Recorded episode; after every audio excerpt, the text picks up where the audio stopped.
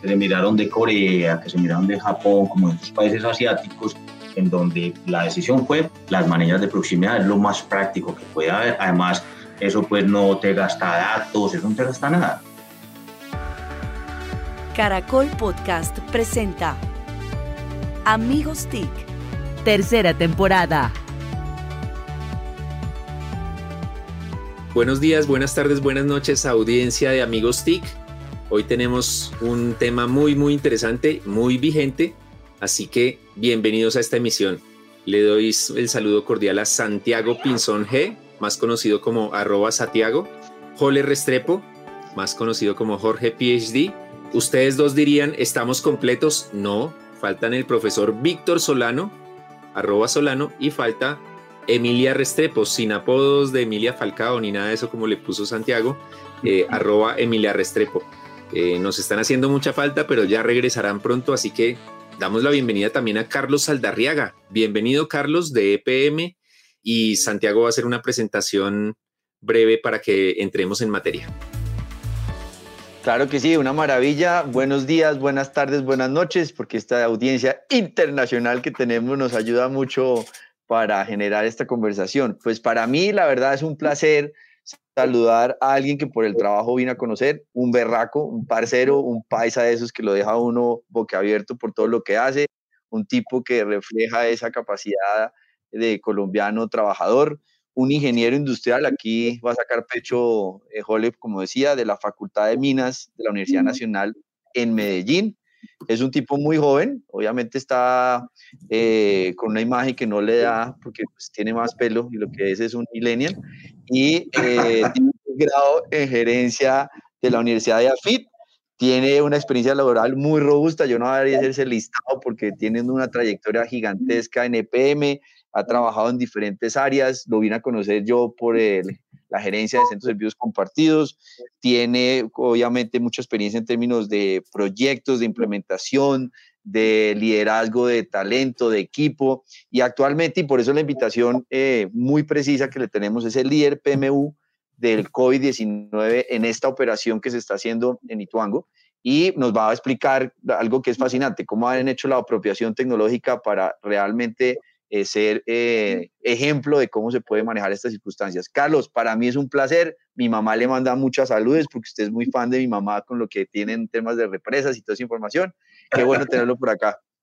Santiago, eh, muy buenos días, Mauricio, Jorge. Bueno, en primer lugar, darte las gracias por, por la invitación, por tus palabras. Sí, recuerdo bastante a tu mamá. Hemos conversado en un par de oportunidades en los congresos donde hemos podido estar y, que vos has estado con ella. Sí, nosotros mm, para el tema del proyecto Ituango tuvimos que definir unas acciones desde el punto de vista, eh, digamos, médico, científico y tecnológico para lograr mitigar y contener eh, todo el tema del virus del COVID-19.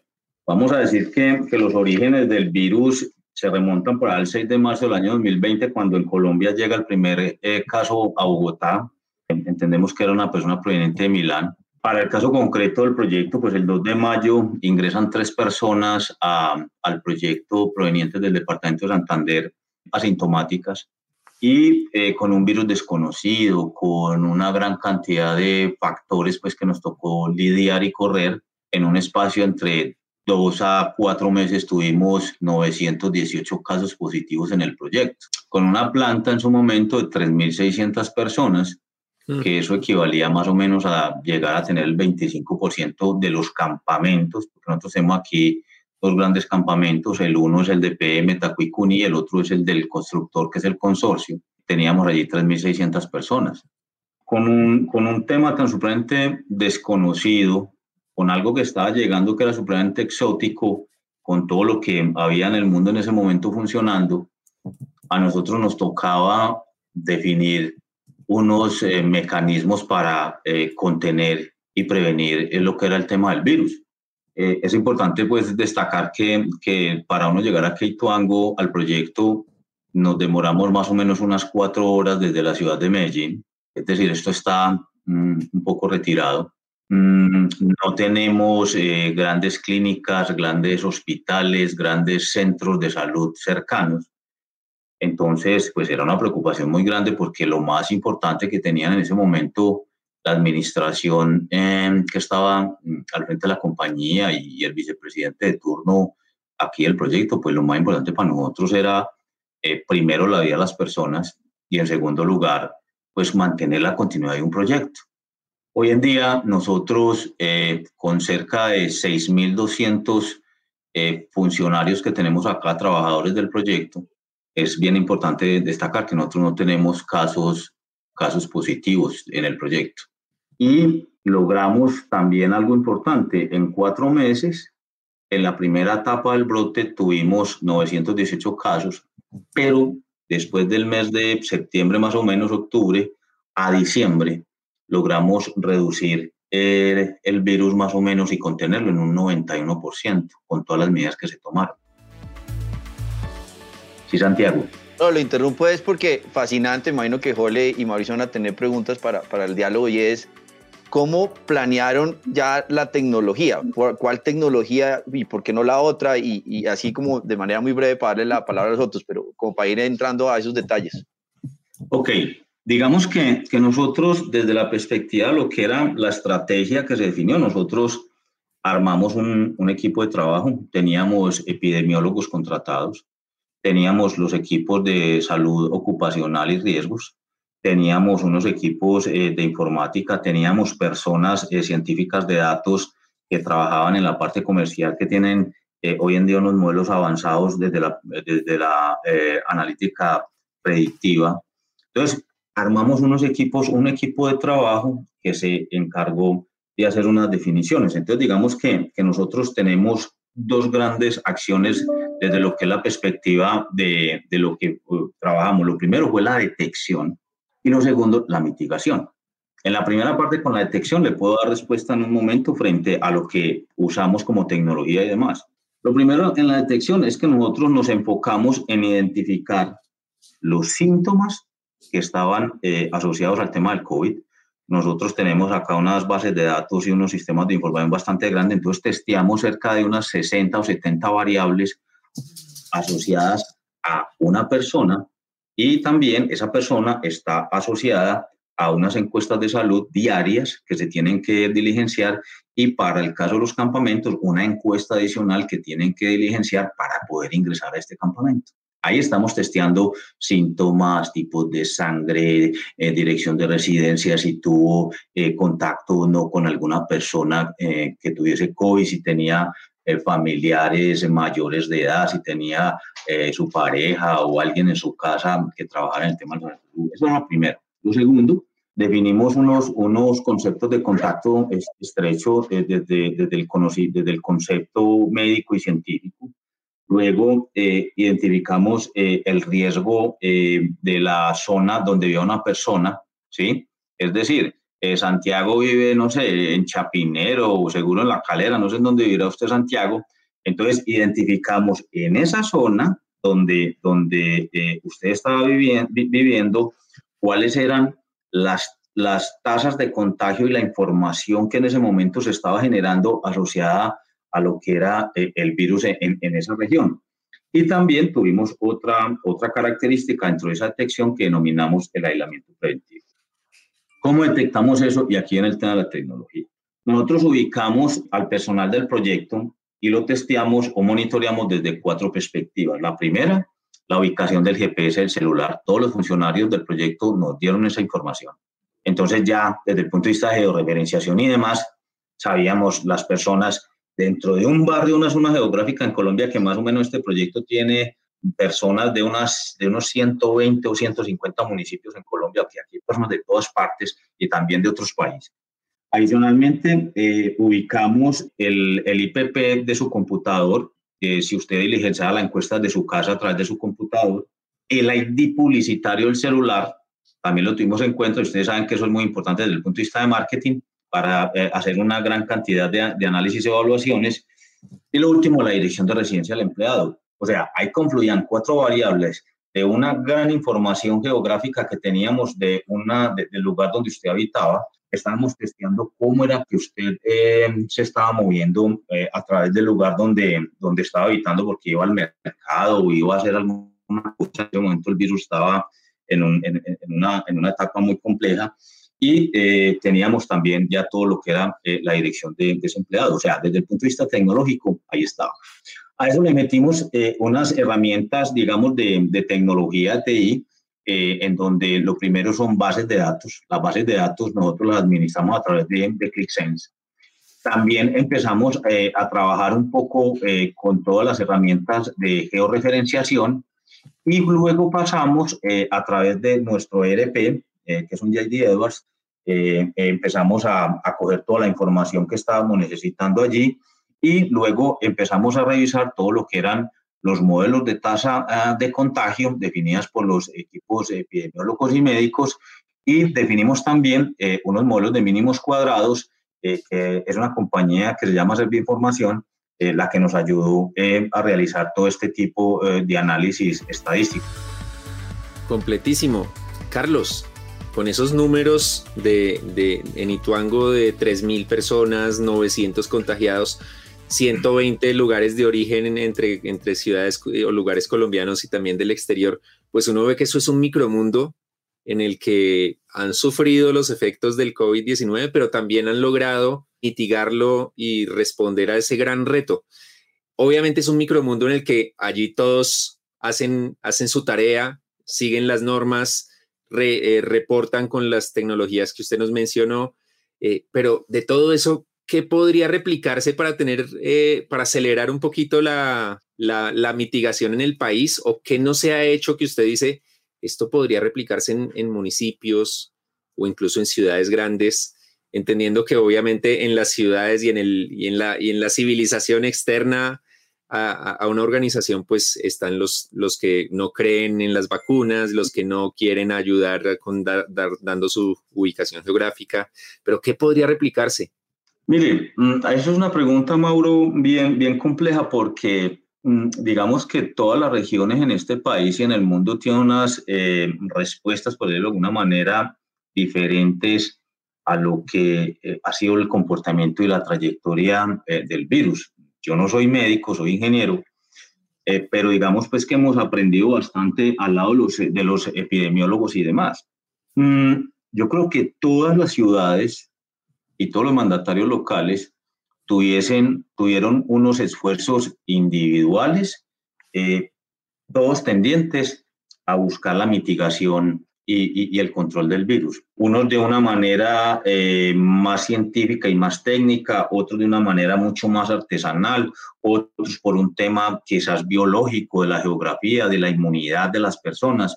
Entonces yo no le podría decir que, que, nos puede haber quedado faltado, faltando eh, o en la Guajira, o en el Atlántico, o en el Amazonas, o en el Casanare, eh, aquí en Ituango porque como le digo, son personas de 120 o 150 municipios del país donde confluyeron muchas cosas y nosotros tomamos esa decisión de enfrentar ese virus con esa tecnología y con esas acciones. Me faltó algo allí en, en la última parte de la parte tecnológica, que fueron las manillas de proximidad. Las manillas de proximidad, digamos que fueron un, un mecanismo eh, que complementaba y cerraba, por decirlo de alguna manera, todo eso que habíamos definido eh, eh, eh, que acabé de comentar, y las manillas lo que buscaban era desde el punto de vista tecnológico, tener a través de una tecnología de Bluetooth de baja frecuencia la parametrización y configuración de la herramienta de forma tal que nos comentara quién estuvo reunido con una persona durante 15 minutos o más a una distancia entre 0 y 2 metros, que fueron los parámetros que nos definieron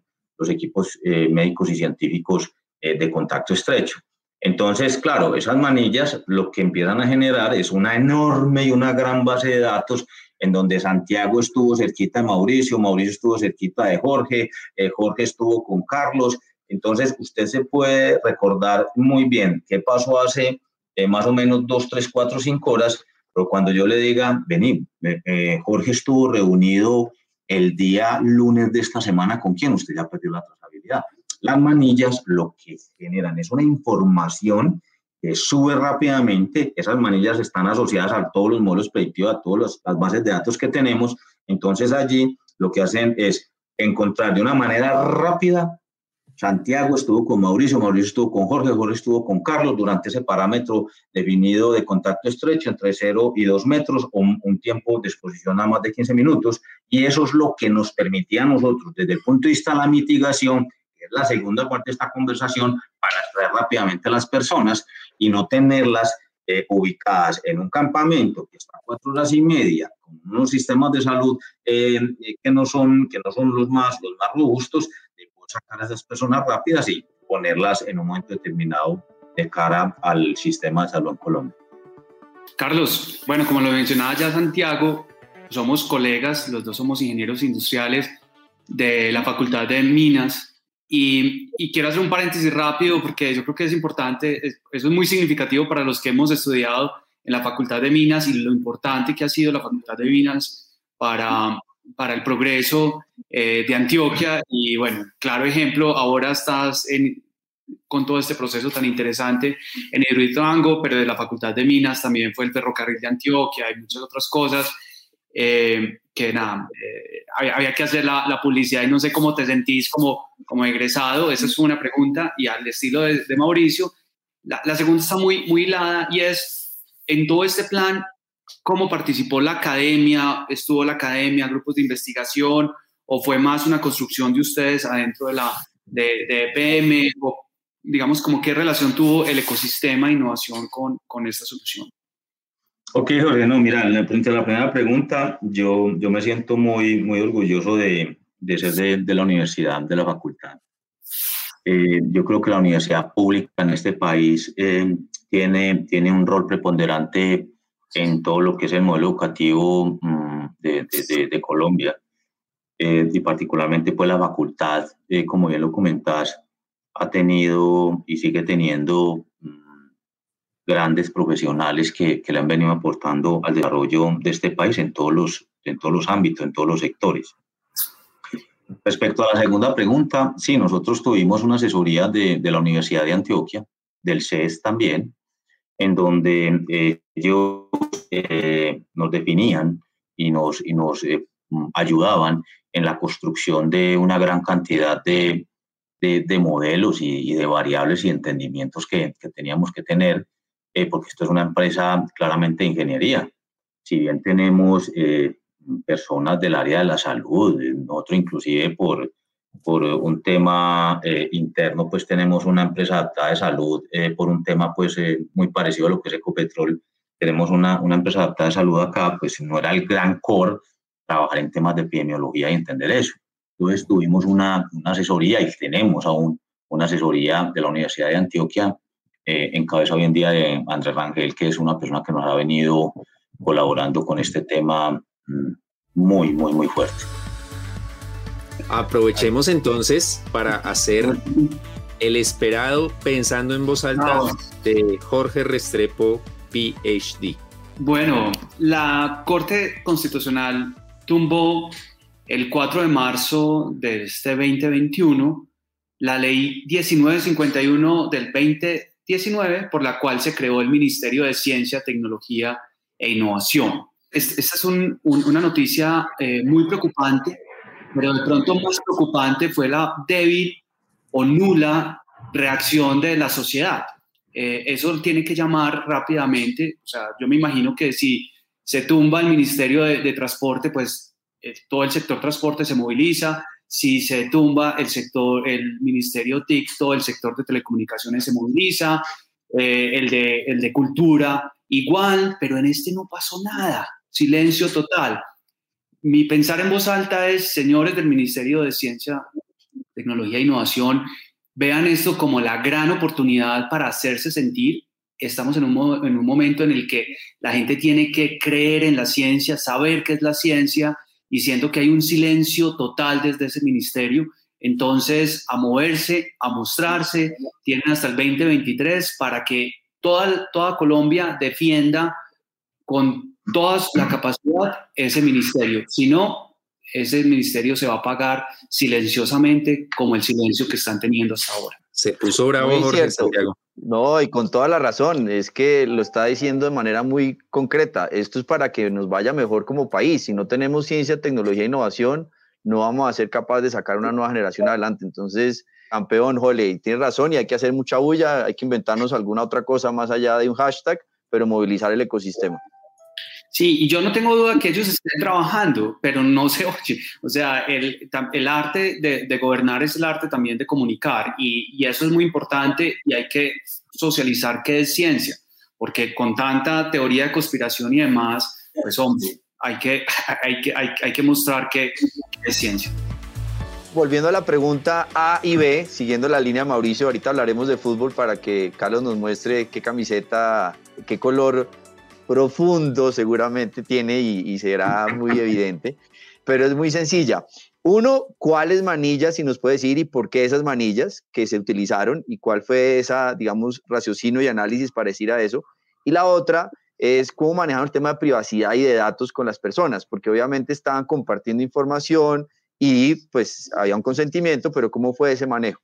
Bueno, miren, la primera pregunta, Santiago, mmm, yo entiendo que que las evaluaciones que se hicieron en su momento, porque cuando yo llegué, pues ya, ya la decisión eh, se había tomado, pero vos a, unos 400, 500, 600 metros bajo la tierra, en una casa de máquinas como la que tenemos nosotros hoy, eh, que estamos recuperando, en unos túneles de conducción en donde tenemos unas condiciones muy adversas eh, desde el punto de vista de lo que es la apertura, la construcción, en fin, pues a vos allá eh, un GPS no te va a funcionar, a vos allá adentro, eh, por mucha tecnología que puedas tener, va a tener limitaciones por la humedad, la ventilación, bueno, son muchas cosas.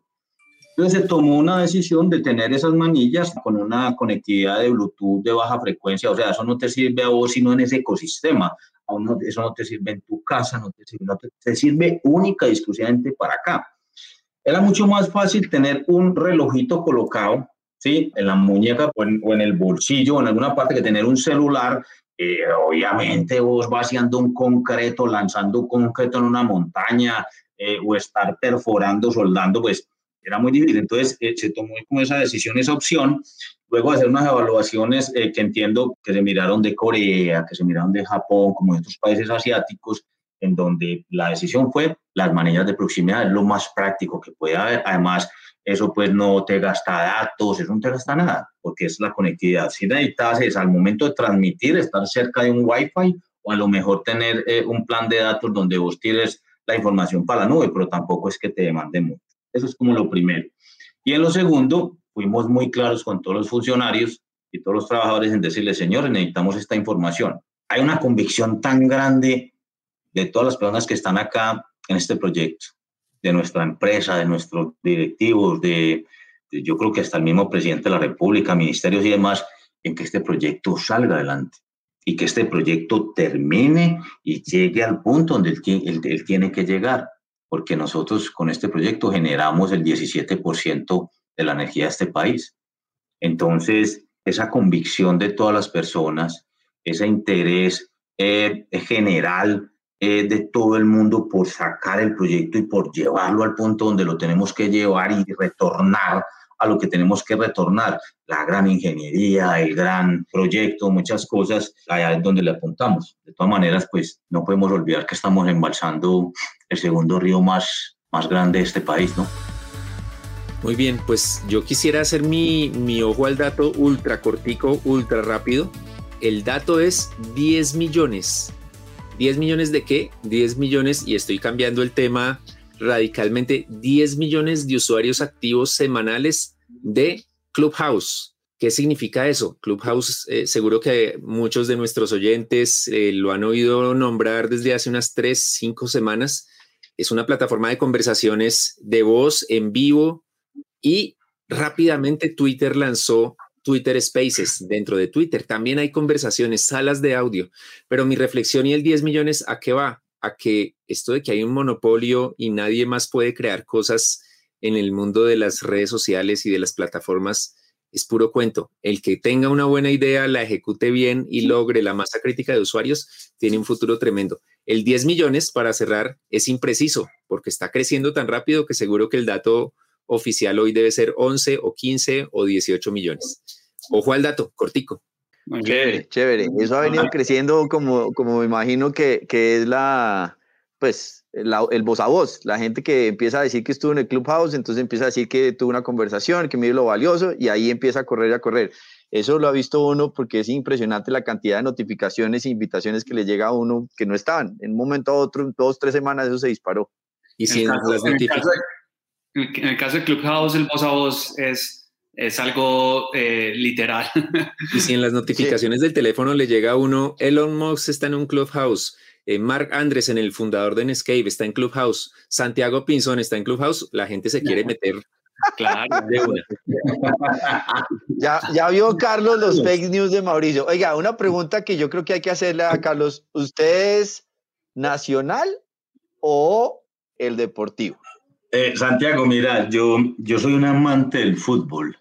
Yo no tengo problema eh, en ir a, a, una, a cualquier ciudad de este país o, donde puedo viajar e irme para el estadio. O sea, yo disfruto ir a ver el Cúcuta eh, contra Jaguares. Mis hijos y mi esposa son, son hinchas del, del Medellín. Yo soy hincha de Nacional. es el equipo de mis amores. Gracias a Dios he tenido la oportunidad de estar en, las, en los dos campeonatos de la Copa Libertadores, donde, donde ha quedado campeón. Pero soy un amante del fútbol. Eh, disfruto la liga inglesa. el Southampton le gana al Everton, el Everton le gana al Liverpool, el Liverpool eh, le gana mm, al Arsenal, no sé, o sea, es una cosa impredecible. Eh, me parece una liga muy competitiva. El fútbol argentino me encanta y el fútbol brasileño por la pureza de lo, de lo que hace. El fútbol inglés es, además de lo impredecible, porque uno, uno va a un partido 3-0 en el minuto 80 y termina 4-3. Es una cosa loca. Carlos, eh, volviendo al tema, eh, ¿qué sigue? Porque uno, uno, uno siente que ya está todo muy controlado, o sea, como que ustedes lo lograron, pero seguramente tener mil retos por delante. ¿Cuáles son esos retos que vienen? Jorge, mira, lo, lo, lo que, lo que nosotros hemos venido eh, realizando, como lo, comento, es, primero garantizar que el proyecto mm, hoy en día no tenga, no tenga casos positivos.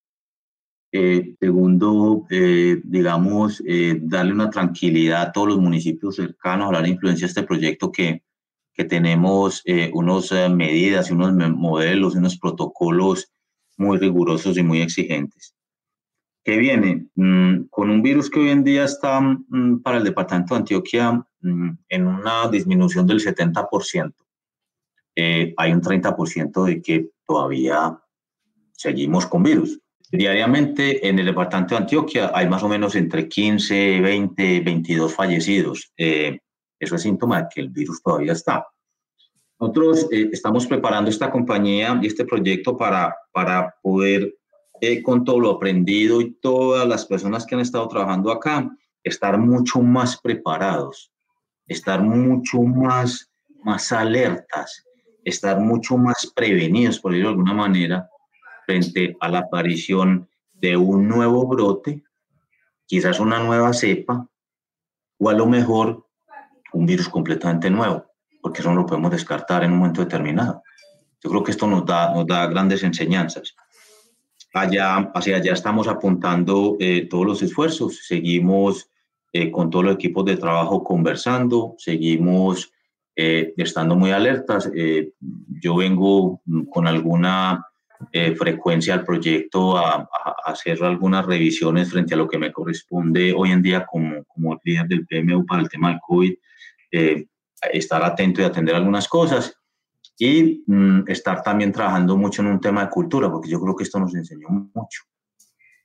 la, la, prepa, la prepandemia teníamos un modelo de vida muy, muy distinto. La pospandemia nos enseña muchas cosas. Pero como aquí tenemos que estar abrazo partido metido en la montaña, abrazo partido metidos en la presa, entonces eh, aquí tenemos que estar, aquí tenemos que convivir y aquí vamos a sacar adelante este proyecto con la convicción de tanta gente que está metida aquí. Carlos, eh, fascinante oír todo esto y yo le quiero hacer una pregunta muy concreta. ¿Fue más la tecnología o fue más pensar en transformación digital con liderazgo, cultura y todo lo que implica sacar esto adelante? Porque la pregunta de fondo es, no es la digitalización lo que llevó a esta respuesta difícil, lo que usted está hablando de cultura, sino fue todo un cambio de mentalidad o aprovechando ese cambio de mentalidad y convicción. ¿Usted cómo definiría que este proyecto, que yo creo que puede ser muy interesante para muchos sectores y muchas circunstancias, cuáles fueron los drivers principales para hacerlo realidad? Es una pregunta, Santiago, bien, bien compleja, porque todo el tema de transformación digital, pues vos sabés mejor que yo que tiene eh, inmerso eh, unos conceptos, unas premisas, unos parámetros y demás. Lo, lo, primero es que yo creo que aquí hubo una convicción de la alta gerencia por, porque con, con la tecnología nosotros teníamos una, una forma de dar respuesta a, a, a esto que estaba ocurriendo datos, números, quién, en dónde, qué pasó, cuánto se demoró. O sea, todas esas respuestas nosotros logramos empezarlas a tener en alguna medida eh, estructuradas. Eran datos, pero lo convertimos en información estructurada. Eso fue una decisión gerencial eh, y un apoyo muy grande de, la alta gerencia de esta organización. Lo segundo, yo creo que también eh, las personas, las personas contribuyeron a eso y viabilizaron eso. Si, si las personas no viabilizaban eso, olvídate que ninguna tecnología iba a formar. Necesito tu ID, no, no te lo doy. Necesito tu número celular, no, no, eso es privado. Yo cuando salga de aquí, eh, necesito tu, eh, tu esquema de referenciación y saber dónde estás, en qué barrio estás habitando, en qué lugar. Eh, pero pues, yo creo que son múltiples variables entremezcladas que dieron, dieron eh, respuesta a esto, pero el tema de la tecnología indudablemente fue un vector de respuesta muy grande. Muy bien, eh, Carlos Saldarriaga nos, nos ha puesto eh, una, una, mirada distinta de estos, de estos procesos de mitigación, de control de, del COVID-19, pero además unos mensajes de cultura, de transformación real, más allá de la tecnología, como lo, como lo comentaba Santiago. Carlos, muchísimas gracias por este tiempo, por, por todo lo que nos compartió. Un saludo para nuestra audiencia. Santiago, Jorge, no estuvimos completos. ¿Quiénes faltaron? Nos faltó Emilia Falcao Restrepo y el profesor Milinario. Muy bien, así que los esperamos en nuestra próxima emisión y muchas gracias a todos por acompañarnos. Nos vemos. muy bien, un abrazo.